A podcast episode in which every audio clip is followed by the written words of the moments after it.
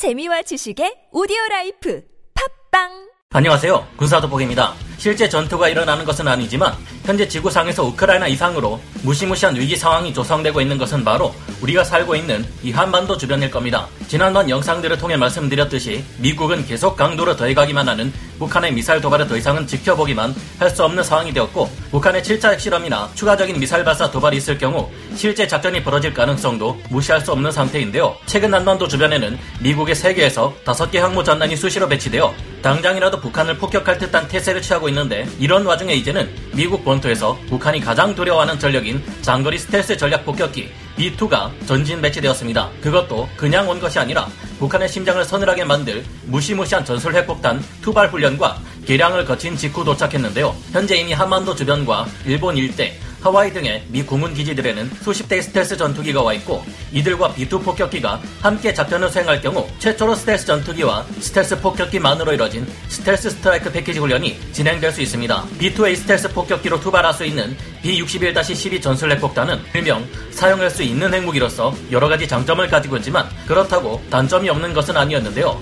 하지만 이번에 전진 배치된 B2 폭격기는 기존 B61-12 전술 핵폭탄을 실제 투발할 시 발생할 수 있는 문제를 극복할 수 있는 특수한 개량을 거쳤을 뿐만 아니라 이것이 실제 작전에 도움이 되는지 훈련을 통해 검증까지 해본 상태에서 도착했기에 지금 이 순간 당장이라도 북한에서 위험한 징후를 보일 경우 위력을 조절해 전술 핵폭탄을 발사할 수 있습니다. 기존에 존재했던 B61-12 전술 핵폭탄의 문제는 무엇이고 B2A 스텔스 폭격기는 이 문제를 어떻게 극복했다는 걸까요? 전문가는 아니지만 해당 분야의 정보를 조사 정리했습니다. 본의 아니게 틀린 부분이 있을 수 있다는 점 양해해 주시면 감사하겠습니다. 현지 시각 7월 11일 미 공군 지구권 타격사령부는 미국 미주리주 화이트맨 공군 기지에 주둔해 있던 제509 폭격 비행단 소속 B2A 스피릿 스텔스 전략 폭격기 두 대로 하여금 태평양 공군 폭격기 기동부대 임무 수행을 위해 10일 호주의 엠벌리 기지에 전진 배치시켰다고 밝혔습니다. 미국은 이전에 괌에도 제34 폭격 비행대 소속의 B1B 폭격기 4대로 이뤄진 태스크포스를 전진 배치시켰기 때문에 이번 B2 폭격기가 배치된 것까지 포함해 서태평양 지역에만 두 개의 폭격기 태스크포스를 전개시킨 셈인데요. 이 같은 일은 처음 있는 일이며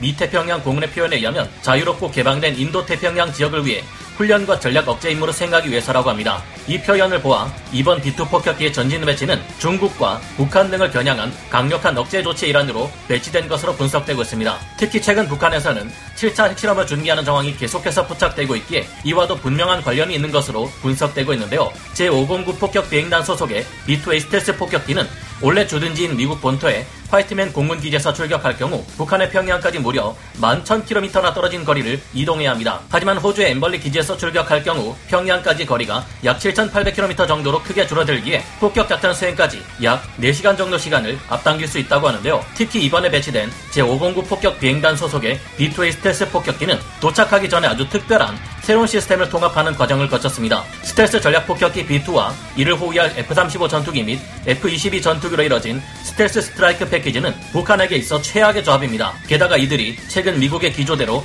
핵에는 핵으로 대응하는 원칙 아래 B-61-12 전술 핵폭탄까지 사용할 경우 북한 수뇌부에서는 보이지 않는 공포에 잠을 잘 수 없을 지경일 수밖에 없는데요. 하지만 이 폭격 편대에도 약점은 있습니다. 바로 B-61-12 전술 핵폭탄이 GPS에 의해 유도되며 이 GPS는 북한이 강력한 재민 공격을 가할 경우 쉽게 무력화될 수 있다는 점인데요. 사실 B-61-12 전술 핵폭탄뿐만이 아니라 우리 군의 많은 정밀 유도 무기 및 항법 장비들이 GPS에 많은 부분을 의존하고 있습니다. 문제는 이처럼 중요한 GPS를 재밍할 수 있는 기법이 이미 개발되어 있고 실제로 2011년 3월 4일 북한은 수도권 서북부 지역에 서 GPS 교란 현상을 일으키기도 했다는 것입니다. 이로 인해 당시 2G 이동통신망이 혼선되는 일이 발생했고 시각을 제대로 알 수 없는 일이 생기는가 하면 포병부대 계산 장비들까지도 미세한 영향을 받아 문제를 일으킨 적이 있습니다. GPS와 같은 GNSS의 경우 약 2만 킬로미터 상공에서 지구 궤도로 돌고 있는 24개의 위성에서 보내오는 신호를 받아 사용한다는 점 때문에 신호의 세기가 약합니다. 이 때문에 이를 악의적으로 노리고 간섭하는 jamming 공격에 취약하다는 단점이 있는데요. 미국이 개발한 항공기 투발용 전술 핵폭탄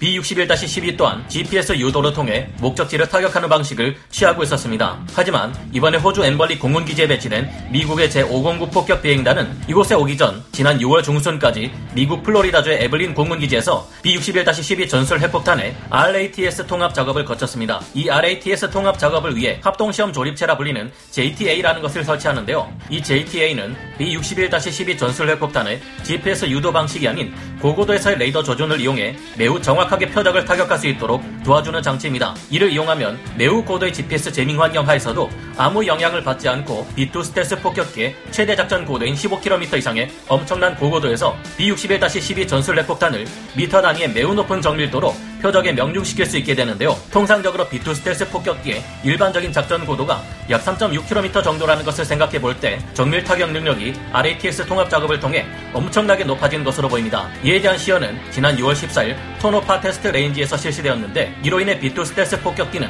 GPS 유도 장치에 대한 jamming에 상관없이 이전보다 더욱 정밀한 타격이 가능해졌는데 이는 핵 bunker buster로서 개발된 B61-12 전술 핵폭탄을 투발하는 데 있어 큰 도움이 될 것으로 보입니다. B2 스피릿 스텔스 폭격기의 스텔스 성능이야 더 이야기할 필요가 없을 정도로 굉장한 것으로 알려져 있습니다. 같은 무게 금값보다 비싸다는 B2 스피릿 스텔스 폭격기는 공중의 적기들로부터 스스로를 지키기 위한 자위용 무장 따위는 전혀 없기 때문에 수직 미익마저 없애버려 극도의 저피탐성을 추구하는데요. 하지만 우연히 비행 중 적의 전투기와 맞닥뜨릴 가능성을 아예 배제할 수 없기 때문에 F-22 랩터 스텔스 전투기나 F-35 스텔스 전투기의 호위 하에 작전을 수행하게 됩니다. B2가 이번에 장비하고 온 B-61-12 전술 핵 폭탄은 0.3kton에서 50kton까지 유연하게 위력을 조절하는 것이 가능한 핵폭탄이기에 비교적 정치적 반발이 있어서도 부담이 덜한 편인데요. 미국의 바이든 정부는 이전에 이미 적이 핵무기를 사용할 경우 똑같이 핵무기로 대응하겠다 천명한 바 있습니다. 이번에 B-61-12로 적진을 파괴할 능력을 더욱 끌어올리고 바로 직전에 훈련까지 진행한 뒤 호주 엠벌리 공군기지로 왔다는 것은 만약 북한이 정말로 7차 핵실험을 강행할 경우 필요에 따라 이 B-61-12 전술 핵폭탄을 지금 당장이라도 쥐도 새도 모르게 떨어뜨릴 수 있다는 강력한 경고인 것으로 보이는데요. 0.3kton이라고 하면 굉장히 약할 것처럼 보이지만 알고 보면 이는 TNT 300톤에 해당하는 화력으로 미 해군 항공모함 전단이 전력을 다해 몇 번이나 폭격을 가해야 도달할 수 있는 수준의 엄청난 화력입니다. 미 공군 폭격기들이 재래식 폭탄으로 대신한다 해도 수십 소티에 달하는 엄청난 화력인 셈인데요. 필요할 경우 위력을 50kton까지 올리고 지하시설을 타격할 경우 B-61-12 전술핵 폭탄은 수직으로 떨어지다가 낙하 지점에 근접하면 자체 추진을 통해 급속 회전을 하는데요. 동시에 45도로 진입각을 받고 최대한 땅속 깊숙이 파고들 수 있도록 자세를 갖춥니다. 그리고 지면에 부딪히더라도 바로 폭발하지 않고 지연 신관 을 통해 폭발을 늦추다가 최대한 지하시설 깊숙이 파고든 다음 땅 속에서 50kton에 달하는 어마어마한 폭발을 일으킬 수 있습니다. 이렇게 되면 지하시설에 아무리 튼튼한 벙커를 지어놓고 숨어 있는다 하더라도 인공 지진을 일으켜 통째로 무너뜨리는 것이 가능한 수준의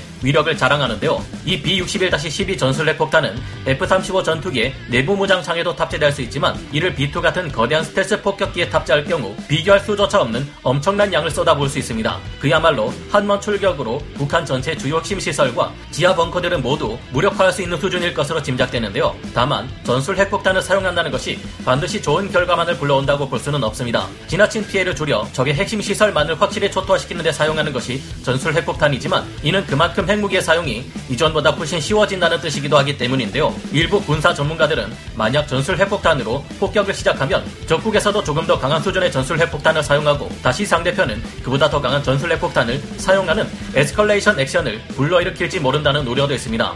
그런 만큼 아무래도 전술 핵 폭탄이 실제로 사용되는 일은 발생하지 않는 편이 좋겠죠. 하지만 북한의 경우 본격적인 핵무기는 있어도 이 같은 저위력 전술 핵 폭탄을 가지고 있지는 않기에 감히 미군에 보복할 능력이 있다고는 생각되지 않는데 여러분은 어떻게 생각하시나요? 오늘 군사 돋보기 여기서 마치고요. 다음 시간에 다시 돌아오겠습니다. 감사합니다. 영상을 재밌게 보셨다면 구독, 좋아요, 알림 설정 부탁드리겠습니다.